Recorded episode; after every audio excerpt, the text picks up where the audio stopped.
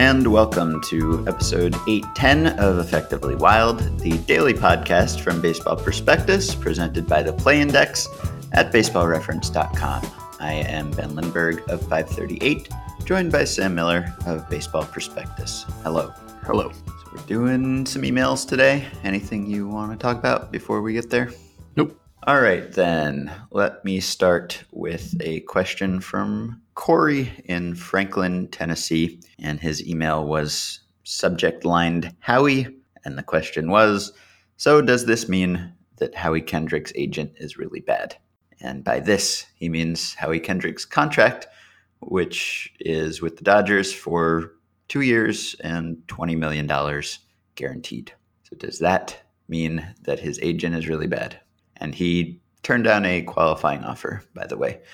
So he rejected a one-year, fifteen point eight million dollars contract and ended up signing two and twenty. Well, so there's two questions, I guess, uh, or two, two, two questions that you might ask about his agent. One is if this contract is a bad contract.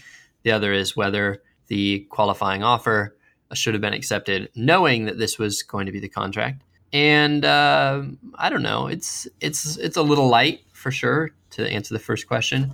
A little lighter than people. What did what did do we know what uh, Bowden suggested he would get? I can find out.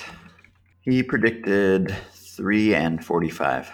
Three and forty-five. So um, so you know clearly that's a, a lot lower. Yeah. I think that it's it's not absurdly low. I think it's somewhat low, but you sometimes you get to this point in the offseason and you have to take a lower deal. I mean, I don't think that you can necessarily say that it was a bad decision to take this deal because there's no guarantee, especially this late in the season, in the offseason, that there's anything better uh, coming down the line. There might have been something better before, but uh, it's hard to know how much you should how well whether it was smart to kind of gamble on something. If you if you're you're never going to necessarily know that you're going to get the best offer that is possible, and you might have to turn down deals speculatively, and then you might get stuck with something worse. I mean, it sucks for Howie because he's only one guy. Uh, I think you can definitely argue that Howie Kendrick gets less than he probably uh, is worth, but an agent is has got you know is going to make dozens of, of deals in his career. It's hard to judge him on one because if uh, he never has a mistake uh, like this, or if he never gets uh, ends up with something less like this, he might not be being aggressive enough in pursuing the uh, the promise of a bigger deal somewhere down the line. I think also for this to look like a really super sweet deal, uh, you have to believe that Howie Kendrick has defensive value, and that's not a, a completely consensus viewpoint. I think that there were people uh, who thought that his people within the Angels who thought that his defense was uh, on a downward slope even before he left the Angels. Uh, and then it uh, plummeted, according to uh, at least according to defensive runs saved, it plummeted in his first year with the Dodgers. And uh, you wouldn't expect it to uh, to to go up. He also you know, missed time for the second time in three years. He's a thirty-two-year-old second baseman, and we know they don't age that well. Uh, he's not a super athletic guy. Uh, and you could kind of imagine that he's not necessarily going to be a, well, not just that he's not going to be a good second baseman going forward, but that he could be a very bad second baseman going forward. Um, and there's not a lot of places for a bad second baseman to go. So, you know, it wouldn't surprise, like I, it seems low, but it wouldn't, it also wouldn't surprise me if at the end of two years we looked back and went, oh, so he was, he really was worth three wins over those two years. That seems like a, a not, Uh, implausible. Let me see what we project him for. Uh, but that seems like a, you know, not a, it's not a, it's not a, a completely mind-bogglingly low deal, in my opinion.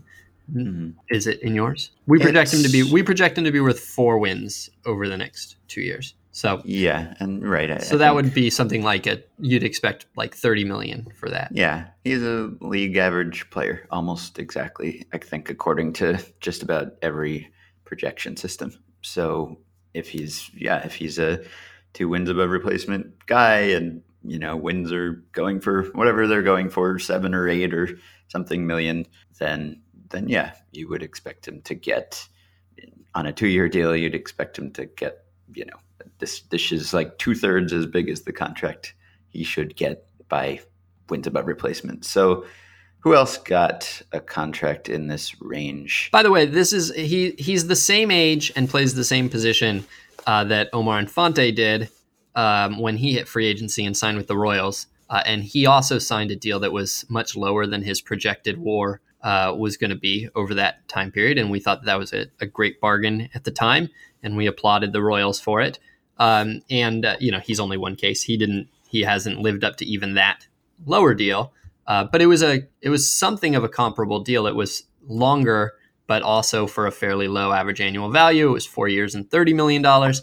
Um, and so based on that, maybe anecdotally between those two, and maybe you can think of some others, I think that maybe uh, second baseman at that age probably, I I feel like, I, pro- I shouldn't say probably because I haven't looked, but anecdotally I've kind of felt like those are players who get less than their projected WAR suggests, which maybe tells you that they're an undervalued resource, or maybe it tells you uh, that there's something in the positional adjustments, particularly for players at that age, uh, when uh, movement on the defensive spectrum uh, becomes a bit more common, a bit more necessary, and for a second baseman, perhaps a bit more of a penalty than at other positions uh, that teams just don't really quite buy. Um, the the projected WARs for that kind of a player. Mm-hmm. Yeah, well, I mean, it's a lot lower than I would have expected, and I suppose than you would have expected, because we both drafted Jim Jim Bowden's predictions, and he said three forty-five, and neither of us took the under on that as something we wanted to bet on at the beginning of the season. So it's a lot lower than I would have thought. I didn't, you know, sit down and look at all the possible landing places for a second baseman and, and whether there was a market for him. And maybe there wasn't really. Then again, I mean, if Daniel Murphy gets three years and thirty-seven and a half, which would you rather have? They both had qualifying offers. Are they comparable? Are they close if you compare them? Yeah, I'd rather have Kendrick. I think I'd rather have, I think I'd rather have Kendrick, but it's fairly close. Yeah. And the thing about Murphy is that I could, I, I would rather have Murphy playing third, and I would rather have Howie Kendrick playing second. Uh-huh. And it seems more likely, uh, it seems maybe more likely that you're going to get Daniel Murphy playing third for the next three years or for a lot of the next three years. And it seems more likely that you're going to have Howie Kendrick stuck at second for the next two years. Mm-hmm. And uh, so I don't, I think mm, I would probably, I would rather have probably Howie Kendrick, but it's close and I'm not totally confident in that position. Yeah. And the other deals in this range that were signed this offseason, Mike Pelfrey got two years and sixteen million. Asdrubal Cabrera got two years and eighteen point five. Marco Estrada got two years and twenty-six million.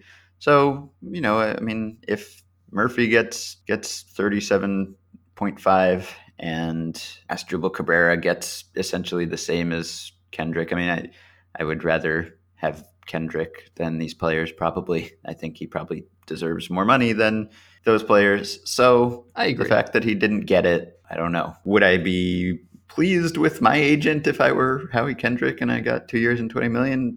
Probably not, except I would know everything, so I would know whether there had been a bigger offer that had been rejected at some point, and obviously that's a big part of this. I guess you could say that if there never was a bigger offer than this, that might also be on the agent in a sense, that maybe he didn't agent enough. he didn't he didn't reach out to enough people. He didn't plug hard enough. He didn't go over the G M's head and talk to the owner, or whatever it is that aggressive agents do to create markets for their client, or public relations, or, you know, whatever, whatever it is. You could maybe blame him for that offer not materializing. So yeah, I'm, I think that I probably have maybe talked myself into thinking that this is closer to his market value than it is. Now that I think about it, if you'd asked me three months ago, if you'd put all these contracts in front of me three months ago and said, which one do you want? I probably take Howie's over almost any free agent signed, maybe over any free agent signed this yeah. offseason. So that suggests that, in fact, I'm uh, that I'm underselling it. It is a good deal. It is a very good deal, and uh, it isn't for enough team. For Howie yeah. Kendrick. Yeah, right. So, so then the question is, when a player doesn't get as much as we think he should, is that a sign that his agent is bad. His other, by the way, his other clients, uh, Howie Kendrick's agent's other clients uh, include Torrey Hunter, who did extremely well for himself uh, and pretty much always got more than we thought he should. Uh, Justin Upton, who I think did well for himself this offseason. Did fine. And uh, B J Upton, who got that mm-hmm. big deal from the Braves five years ago. Mm-hmm. So there's not a... Uh, and LaTroy Hawkins is one. I don't have any idea whether LaTroy Hawkins has been fairly compensated uh, in his career. But there's a, you know, there's not a, I wouldn't run the guy out of the game. Uh-huh. Yeah. Based on this. Now, okay, so as to the qualifying offer, uh, he was not one of the guys that I thought should have taken the qualifying offer. Mm-hmm. Uh, so it's hard for me to, to, I guess, I guess it's hard for me to, to then knock him for that. So, yeah. uh, and I don't, I mean, again, like Daniel Murphy accepted the qualifying offer and it didn't seem to hurt him at all. Mm-hmm. Did Daniel Murphy get a qualifying offer? He did, yeah. Okay, yeah, and didn't seem to hurt him at all. Um, and uh, so I guess, yeah, the, the the crime is getting this deal after all. Take back everything I said. I think that he was probably right to turn down the qualifying offer. It's surprising that he signed for this low to me, and uh, not a great deal, and maybe not enough to say that his agent is to blame. Mm-hmm. Okay. It's always hard to know. You ask us these questions that involve a lot of unknowns. Yeah. And not only a lot of unknowns, but sample sizes of one. It's hard to to even necessarily draw conclusions. I mean, all sorts of things can happen that can depress a guy's value one time, especially once it gets to February. That's the the, the balance between signing early in the offseason and signing late seems to be the biggest challenge for teams. It's almost like if the player's equivalent of like using your best reliever in leverage. It, you want to use him in good leverage, but you don't know if there's a better leverage situation coming down the road, down the line in the same game. And so for the player, you don't want to get stuck in February, and you also don't want to get too uh, too aggressive because uh, sometimes the best deals come after you wait. It's hard mm-hmm. to say. Yeah. Very hard to say. Very hard to say. Very okay. hard. Very difficult to say. Question. Joel from... Hanrahan was one of his clients. Do we have an opinion about Joel Hanrahan and how he's been handled? I as do a, not. As a client? I bet he's should a good we, agent. Should we guess Joel Hanrahan's sure. career earnings? Yeah, let's do that. Okay. Joel Hanrahan, I'll go. I can't remember whether he got a closer contract. I'll say he has earned seventeen million dollars. I'll say like eight point one. Okay. thirteen point eight. All right. He, so that is almost the midpoint between us. thirteen point eight, and it's actually, he's probably earned more than that. He got thirteen point eight through twenty thirteen, and he uh-huh. hasn't pitched since then. Uh, and so I don't see his contracts after that, but he might have actually gotten paid real money in twenty fourteen as well. I'm not sure. Mm-hmm. All right. Question from Robert.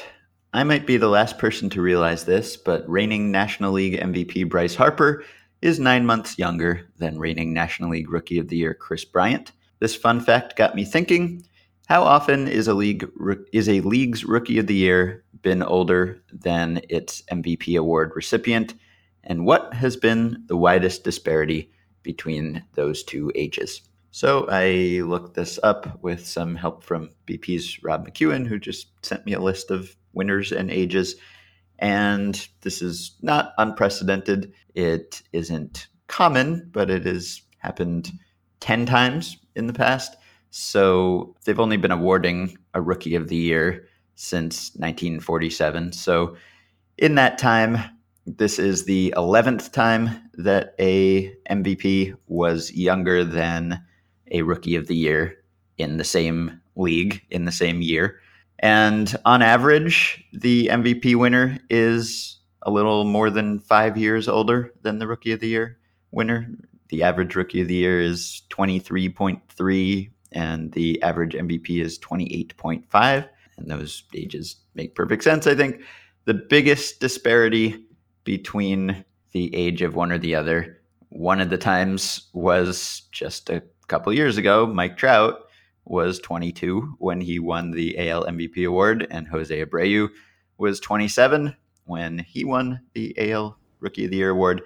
And the other time that there was a five-year gap between them, and I didn't look to see whether it was slightly higher one year or the other. Obviously it was, but the other time when there was a five-year gap was nineteen fifty-seven, Hank Aaron was the N L M V P at age twenty-three, and Jack Sanford was the N L Rookie of the Year at twenty-eight.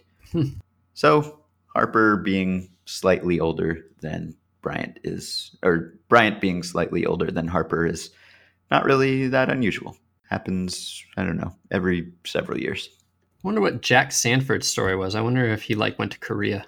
Jack Sanford served in the U S Army in nineteen fifty-five and then didn't pitch until September of fifty-six. Yep, died in two thousand. Can't call him. Nope. All right. Question from question from Andrew. With the upcoming C B A negotiations, would it behoove the Players Union to try to hire Scott Boras to negotiate the new C B A for them? Why or why not? So Scott Boras often weighs in on C B S or C B A issues, and you know he complains about draft pick compensation for free agents routinely. He complains about other things that depress spending by owners, and obviously he has a motive. He wants to get his clients the most money, but that overlaps with the motive of most players, which is to make more money. And there are other considerations, but really it kind of just all comes down to money, whether it's immediate earnings or whether it's pension or whether it's other forms of compet- compensation. It's all compensation in the end. So Scott Boras has proved himself effective at getting players more money. He also seems interested in these sort of league-wide issues, if only because it affects how much money he can get his clients. So why would you not want Scott Boras as the person leading your negotiations if you were a player? Is there any reason? I have no idea what skills are useful for these negotiations. Yeah. I mean, I, I imagine that it's different than any other negotiation and has similarities to any other negotiation mm-hmm. as well. I don't know. I don't know. I don't know what the tone of the conversation is. I don't know how much playing the or or um, using the media or using kind of public relations tactics matter. I don't know how much keeping a coalition is the key thing. It seems mm-hmm. to me that keeping a coalition might be a very significant thing, or it might not be. It seems like maybe having a relationship with your the other person in the negotiation might be very important, and it might not be. I honestly have no idea. Okay. Well, yeah, I mean, he, he obviously has a lot of experience with negotiation. That's what he does. And you're right, it might be different. You'd think there'd be a lot of overlap in that he is always representing a player and trying to get the player the best deal and talking to teams. In this case, he would be talking to essentially all teams at the same time, represented by whoever is negotiating for the league. So maybe that's a little bit different. Well, and also talking to all teams at the same time, while also in a way actually talking to none. This is a an instance where he is not talking to a person who uh, is a baseball person. He's not talking to a person who runs a team or who, you know, came up through the ranks for his, you know, either analytical or baseball background, but he's talking to another lawyer, basically. This mm-hmm. is, to some degree, the least baseball negotiation in baseball.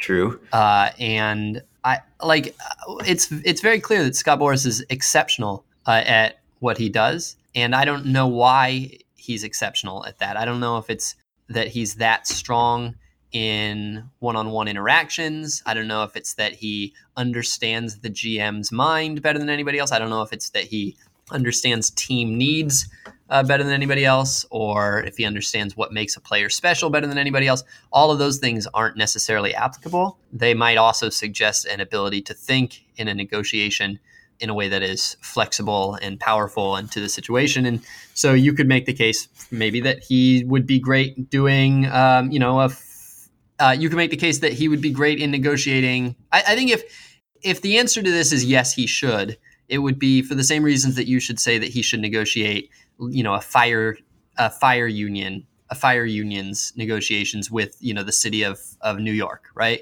Mm-hmm. Uh, or that he should negotiate uh, the purchase price of drone supplies from a manufacturer in China. Like that he should just negotiate all things all the time. I don't necessarily see a gr- great overlap between what he does and the C B A, except in as much as he is a person with great gravitas in the industry, and that might matter. It might be that simply walking into a room and seeing Scott Boras across the table from you would have an effect uh, and put him in a stronger position. He's maybe maybe you see Scott Boras across the table and he's always got the big stack. So that could be. I'd be mm-hmm. if I were the players, I'd be perfectly happy uh, if Scott Boras were negotiating for me. But I'm also I don't know that I feel that way for any reason other than a general admiration for his ability to do things. Mm-hmm. Yeah, I mean, in the usual negotiation he has, he is talking to a baseball person, at least initially, and then it seems like part of his brilliance is that he is able to bypass that person who maybe can see through whatever angle he is flogging for his free agent and, and you know, appeal to the sensibilities of someone who is more susceptible to that argument. And maybe the same skill would help him in these negotiations. I don't I don't know. I mean, he'd be dealing with a, a lawyer on the other side who's presumably just as sharp as he is, but he could also play the media game and try to appeal to the owners who are, in effect, the boss of the lawyer that he's dealing with. So he could sort of try the same gambit that seems to work for him every offseason. So it seems like a lot of the skills that make him good at agenting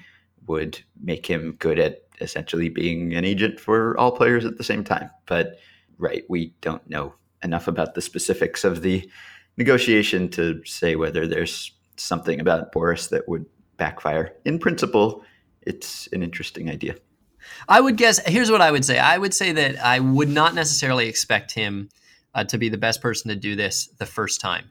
Uh, however, if he spent if he spent a couple of decades doing it, I would imagine that he would be just as good at it as he currently is at doing what he does. That he uh-huh. would make the terrain his, he would get familiar with the terrain, but there might be a learning curve that I would feel a little hesitant to gamble on. And presumably, if he were really good at this job, he would hurt himself as an agent in the future, maybe, because if he is the guy who can extract the most money out of owners, or he can get more money than the other other agents can get, then in a sense, he might be reducing his competitive advantage if he were to go back to just being a super agent. Wait, then uh, but his he's, aren't he's, his incentives perfectly aligned though? He wants to get more money for the players so that as yes. an agent, he can then get more of that money, right? But is it possible that he could get the players such a good deal that any old agent could get them plenty of money after these negotiations are completed and that no one needs to hire Scott Boras anymore because he has done such a great job with the C B A that players are just rolling in money and there's no difference between Scott Boras, the agent, and other agents? That seems unlikely to me. Okay. All right.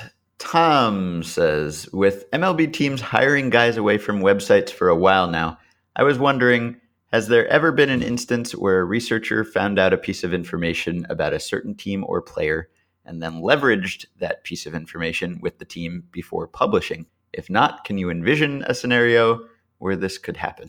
What, wait, what is the question? Give me an example, a hypothetical example. I guess the hypothetical advantage would be that, you know, I, I don't know, like Mike Fast or someone does the framing research and finds out about it before he publishes, and then he goes to a team. And by the way, he obviously didn't do this. This is purely a hypothetical, but he would go to a team and say, hey, I'm about to publish this research and everyone will have it. Or I could not publish it and you could just hire me and have it all to yourself. Oh, well, that seems perfectly reasonable. Yeah, sure. That sounds sinister, I, but that yeah, sounds I mean, like a total, that's like just saying, well, I've found a something of value. Would uh-huh. you as a corporation like to hire me?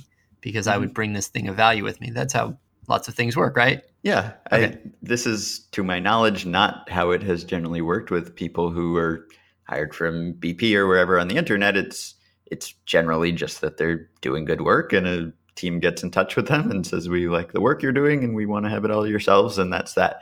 But obviously in the past, particularly when it was rarer for teams to have these sort of analysts, people would send pamphlets or whatever they would, or, you know, even now, if you're interviewing at the winter meetings with a team or something and you're not someone who's on the internet, you might prepare some sort of information about that team and say, I can save you this many runs and wins by doing this thing about your team. And and that definitely happened in the in the past.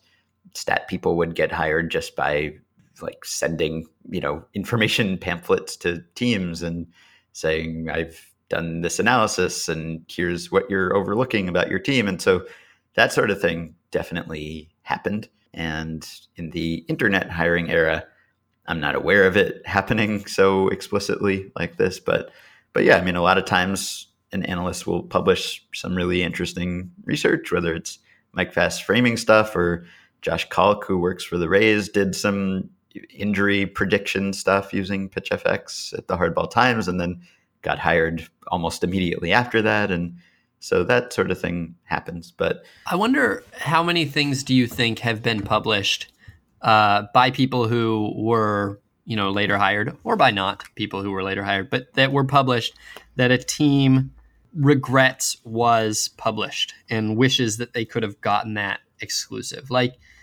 like for instance, I think it will go, the Mike Fast example is the best example. I could imagine that teams wish that they had had an extra year or two head start on the rest of the league when it comes to framing. Mm-hmm. Now, I don't know whether it would have given them that year or two. I don't know how close everybody else was to getting to this point anyway. Um, and like, I'm not, uh, when I say I don't know, I mean, like literally, I don't know uh, whether this was a thing where Mike Fast's uh, work was exceptionally valuable for bringing it to the public, or if it was exceptionally valuable because without it, the industry wouldn't have discovered it for a few years. Still, Uh, if it's the latter, then you could see a team going, doggone it, I wish he had leveraged that. I wish we had hired him. We would have uh, loved to have hired him and gotten exclusivity on that. But le- in that scenario, let's say that let's say that that would have happened, that there are teams that wish they'd hired him before it was ever published so that they could have kept a monopoly on that information. I wonder how many uh, things, how many examples of that there really are where teams would have put great value, because it's most things that uh, appear in public. Uh, they're they're fair. They're incremental. They uh, are maybe they're they're revelations that would have generally been revealed fairly soon after, or already were known in some front offices, or could have been. Uh, and the the value of them is, you know, fairly small. Now, as we talk about all the time, fairly small value is of great value when you're looking at seven and a half million dollars a win. But like, definitely, I think that like if the A's could have gotten uh, the DIPS research before it was known, they would have loved that, right? That would have given them a couple years probably. Uh-huh. Uh, so that seems like a clear one. Uh, Mike Fast, we'll call that one a clear one. Do you think there are, in addition to those two, do you think there are ten other articles where a team would have, you know, paid big to keep them to themselves? A thousand such articles, one such article?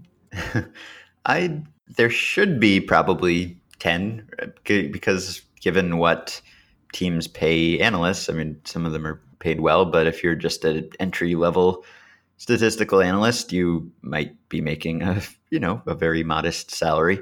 And so if you're going to use that insight to make a single move that might help you, it's probably worth just hiring the person so that you have that to yourself. I, I, I don't, I mean, I was with the Yankees, I, I wrote about this at Grantland last year about how I happened to start interning for the Yankees right around the time they figured out framing. And that was years before Mike Fast. And I and a couple of my coworkers were keeping close tabs on how much progress the internet was making. And like Dan Turkentoff did some early, early analysis on catcher framing.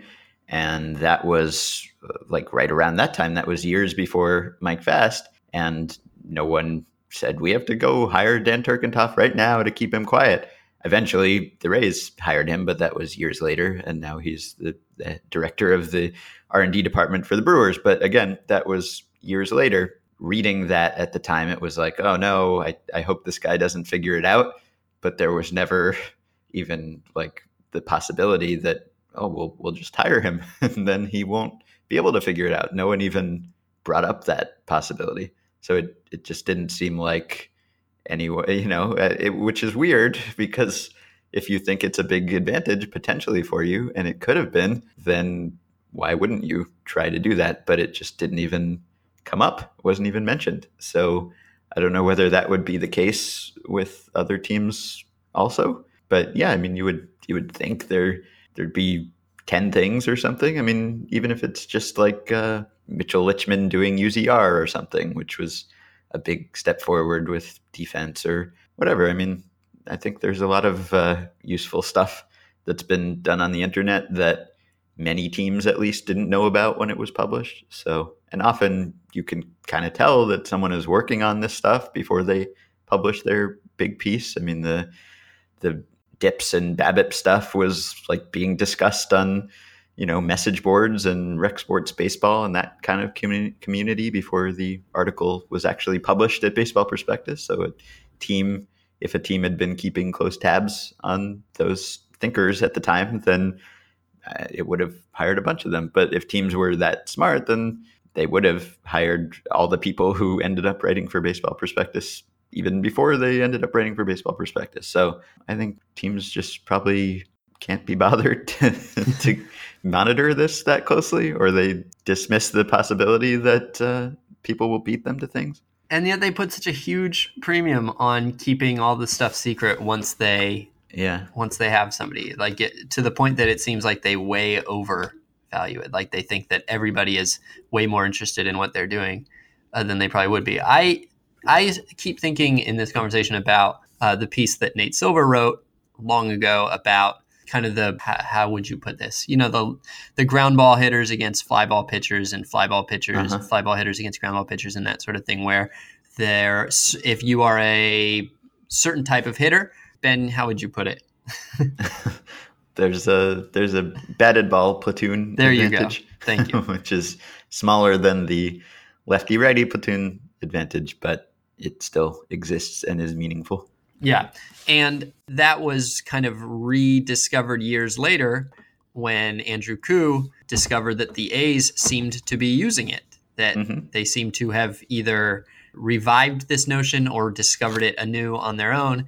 And it seemed to be, uh, at least for a period of time, perhaps uh, influencing uh, their personnel choices, and that it was successful for them. Mm-hmm. Uh, and that just hung out for like eight years, completely unacknowledged, unacted on. Yeah. Uh, and it's not like it was hidden anywhere. It was, you know, written by Nate Silver at Baseball Prospectus during Baseball Prospectus's kind of explosion in exposure.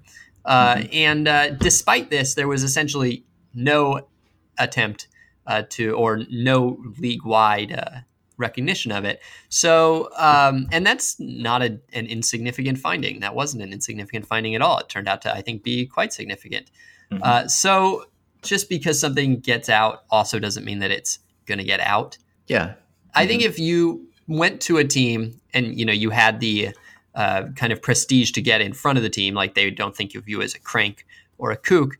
But if you went to a team and, and really like whispered and said, I've got the good stuff here, you know, uh-huh. like then they pro- I bet you could tempt them into overreacting and uh-huh. thinking we've got to keep this secret, because there is something that is just incredibly seductive about thinking that you have secret information. Like there's almost nothing more inviting than being involved in a secret. Mm-hmm. Uh, and so my guess is that, yeah, uh, uh, Mike could have leveraged that uh, information uh, probably beforehand, maybe uh, at least in the right conversation.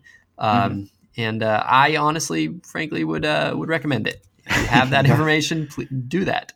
Yeah. Well, it's like we were talking about with Darren Willman last Friday, how often the people who end up producing this research have this impulse to share it and to be part of the community and to make other people smarter.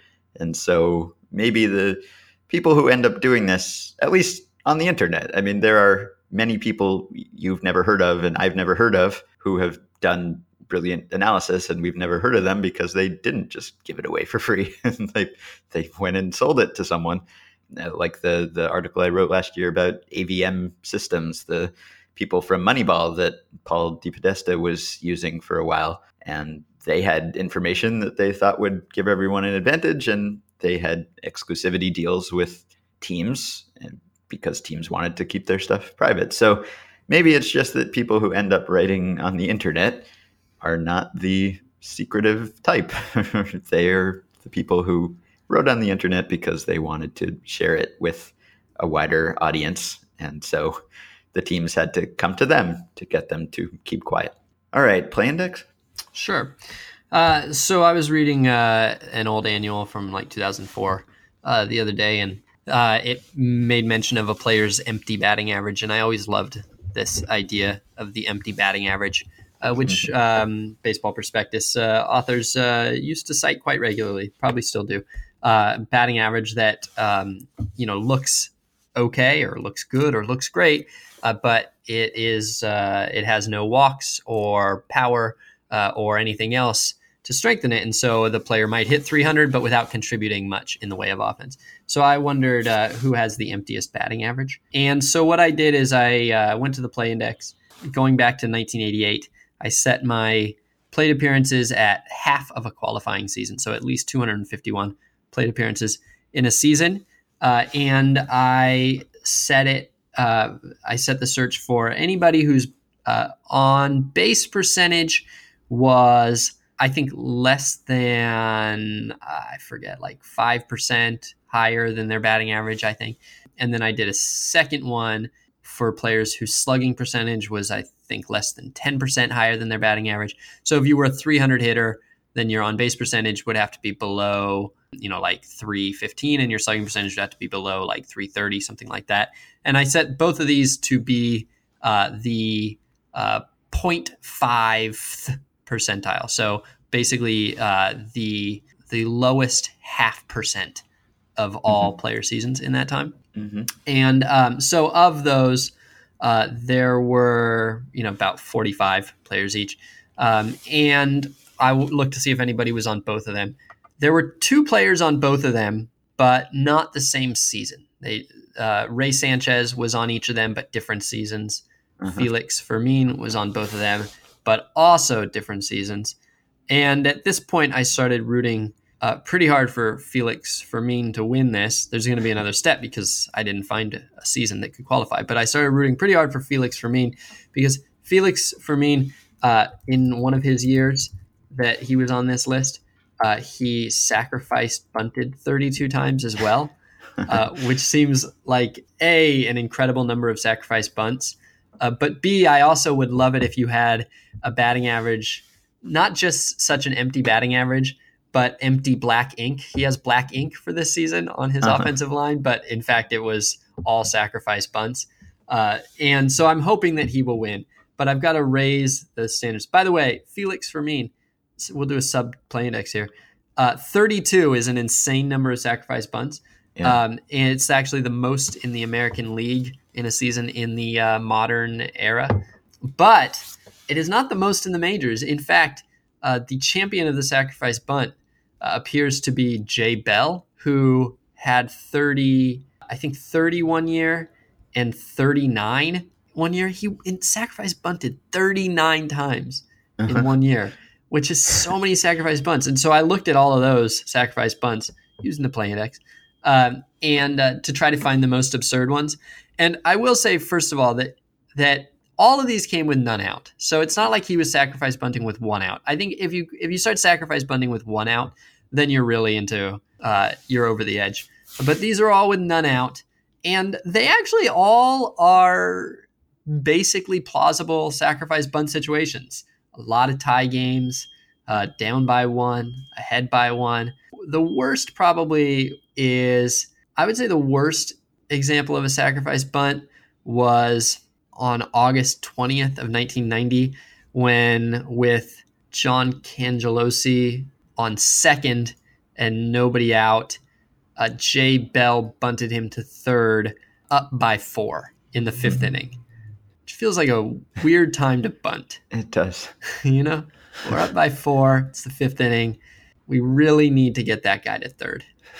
feels feels odd to me. Mm-hmm. Uh, and that's the most extreme. Otherwise, otherwise, it's amazing how many sacrifice bunt possibilities come up if you're a sacrifice bunter, mm-hmm. as Jay Bell apparently was. Anyway, I started raising the thresholds a little bit. So I then bumped it up to uh, the bottom one point five percent of seasons for each of these. So now we're at like uh, twenty percent higher than batting average for slugging, and like uh, ten percent for on-base percentage. Uh, and now I've got a bunch of guys who are on both with the same season. Uh, five, in fact.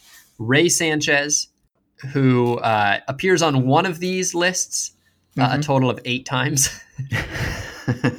uh, but on both of them only once um, mm-hmm. in two thousand one. Alex Sanchez, who has the same last name as Ray Sanchez. Yes. Ben Revere. Mm. Felix Fermin in his mm-hmm. great, in not in his sacrifice bunt season, though, in a different season. And Alvaro Espinoza. Mm-hmm. So I started, uh, well, I started walking it back, and both of the Sanchez's get knocked out. And the other three are all pretty close. I think that uh, the champion appears to be uh, Espinoza, who I got down to. I think his season was, his O B P was, it was like uh, seven percent higher than his average, and slugging percentage was seventeen percent. Sorry, seventeen percent and eight percent. And uh, the others can't match that. But I also, they're all so close that I feel like we could use qualitative measures to decide who's uh, really the best example here. Ben Revere has the best batting average of the three. He had a genuinely very good batting average. He hit like three, three oh something, three something. But Ben Revere also stole a ton of bases that year. This was two thousand fourteen. And by the way, the funny thing is that what knocks Ben Revere out, Uh, where he can't go any further to match Espinoza, uh, was that he had too much power. He had too much power. Ben Revere had too much power that year. Yeah, the on-base percentage matched that. him, matched uh-huh. Espinoza, but he had too much power. But Ben Revere also stole forty-nine bases and was only caught eight times. He was, in fact, a plus nine base runner that year, which is elite. And so I'm knocking out Ben Revere. That it's okay. So that leaves Fermin and Espinoza, and it, I think you just have to go with Espinoza for a few reasons.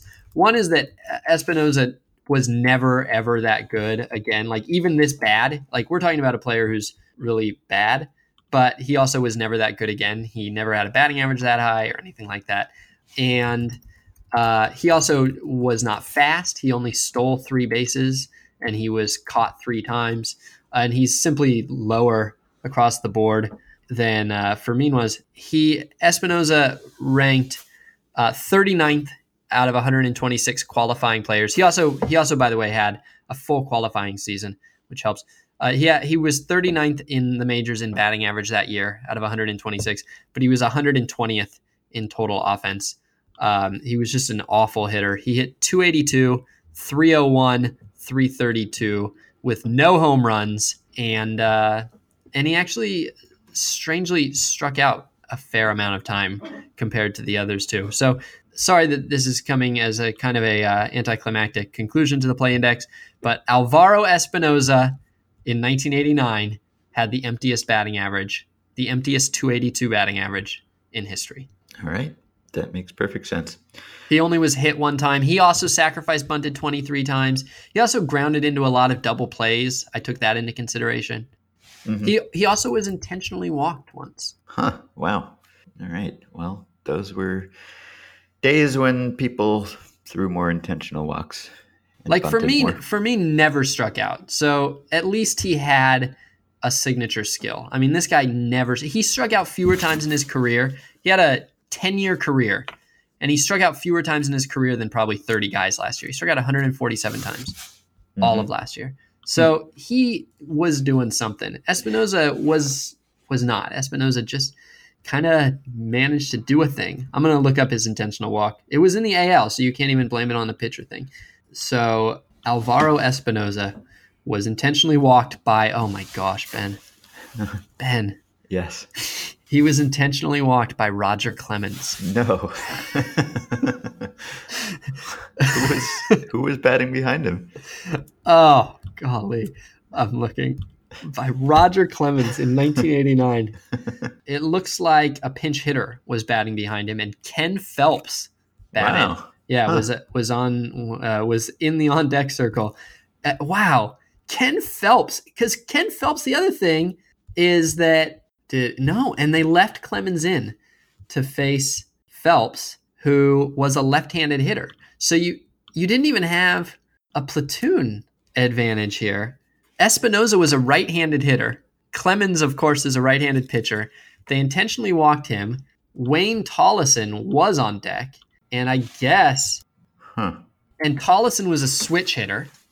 Now, Tollison was very bad. He was horrible. But uh, he was also a switch hitter, so you knew that they were at least going to have a lefty possibility. But then they, you had to know that Phelps was going to pinch hit. And Phelps was a heck of a hitter. Phelps, yeah. Phelps at that point was coming off. It was at the uh, tail end of a five-year run in which he had one forty-five O P S plus. Hmm. Now, of course, the situation dictated it. There were runners on second and third with two outs, though. With two outs. Well, why would they do that? I could see if there was nobody out. It was a five four game. Clemens was already trailing. So I could see if Clemens was had a one-run lead as opposed to trailing by one. And I could see if there was nobody out or one out and you wanted to set up the double play, maybe talking yourself into it. But to do that with two outs is incredible. What maybe was they just Espinoza hitting what, at the time? Was he, he was, hitting three fifty or something? Uh, the date of this was August twenty-first. Yeah. And of course, as we've noted, he was a batting average guy. He was hitting yeah. two ninety. He was hitting two ninety-one, and a single scores them both. Yeah. So it doesn't really matter how bad he is as a hitter at that point. If he's a, if you think he's a two ninety-one hitter, empty or not, two ninety-one, it's a good batting average, and a single scores them both. All the same, though, that's bananas. And yeah. uh, Clemens uh, faced Ken Phelps and walked a run in. so right. well. uh, and then he was relieved for Lee Smith. And now neither one of those guys, Phelps or Smith, is in the Hall, the Hall of Fame, of Fame. because of that. Huh. Manager of that team was Joe Morgan, but oh, not not that, not Joe that Joe Morgan, the other Joe, Joe Morgan. Morgan. for just a second, for just yeah, a second, would have been yeah. the perfect ending to that anecdote, but sadly, different Joe Morgan. Wow. All right, I had a very quick play index from Quinn, who said in nineteen seventy-six, Mark Fidrych compiled nine point six WAR, that's Baseball Reference WAR, while only striking out ninety-seven batters. Is this the single greatest strikeout to WAR deficit of the live ball era? I'm assuming the twenty-four complete games played a role in the high WAR. So what I just did was I looked at all the nine WAR seasons, and those are like all-time great seasons. There are only fifty-one nine WAR seasons since nineteen twenty. And of all of those, I looked for the players' strikeout rate compared to the league average strikeout rate or the M L B average strikeout rate in the same year. And of those fifty-one nine WAR seasons, there were only two in which the pitcher had a strikeout rate below the M L B average that year. And Mark Fidrych was the guy who was furthest below the league average. His strikeout rate was only nine point seven percent in a league that struck out twelve point seven percent of batters. So he was only seventy-seven percent of the league average strikeout rate in that year. And yet he had nine point six WAR. Wilbur Wood, the knuckleballer, a few years earlier, is the only other pitcher in that club who had a below league average strikeout, strikeout rate. So yeah, Mark Fidrych just... Uh, threw a ton of innings and didn't allow a lot of runs. So that's how you do it without striking people out. And uh, there are some, if you expand the, the club to, you know, drop it down to seven WAR or eight WAR seasons, then you start getting more of these. But Mark Fidrych is an outlier in that group of outlier seasons. All right, I'll just do one more from Chris, who says, when describing park effects, you often note that they may not be constant over time, and instead it is possible that a park becomes more or less extreme. While I can understand how this happens when the park dimension is modified, like moving the outfield walls at Citi Field, I am struggling to see how and why this would happen in other instances. Is this just statistical noise, temporary factors that are unlikely to be predictive in the long term, like if it's a warmer than average summer in a city, maybe it will play more hitter friendly that year, or do parks truly become more or less hitter friendly over time?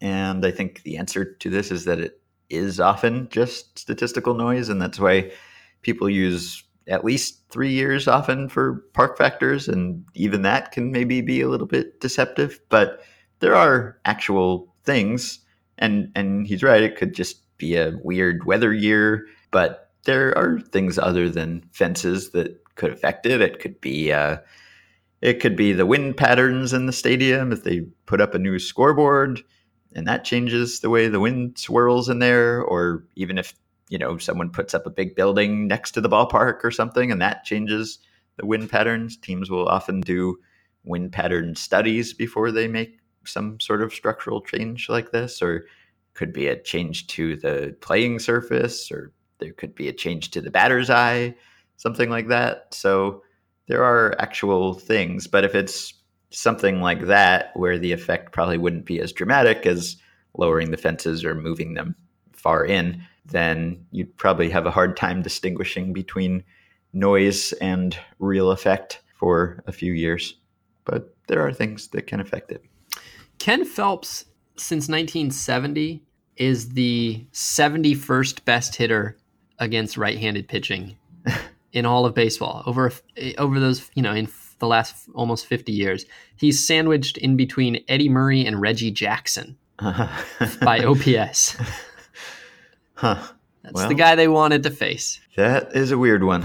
So the nineteen eighty-eight Red Sox, Joe Morgan, that Joe Morgan took over as interim manager, and the team immediately went on a huge winning streak, including a twenty-game home winning streak at Fenway Park. The win streak, along with Joe's likable local persona, made for quick celebrity, and the team's turnaround was known as Morgan's Magic. But the year after, he didn't have as much success, maybe because he was intentionally walking Alvaro Espinoza to face Ken Phelps with Roger Clemens.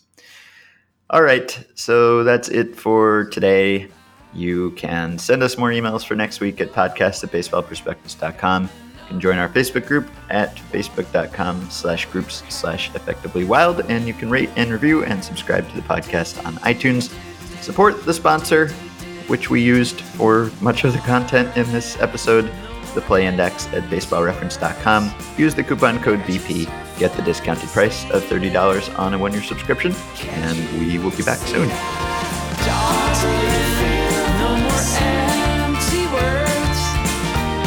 Just her for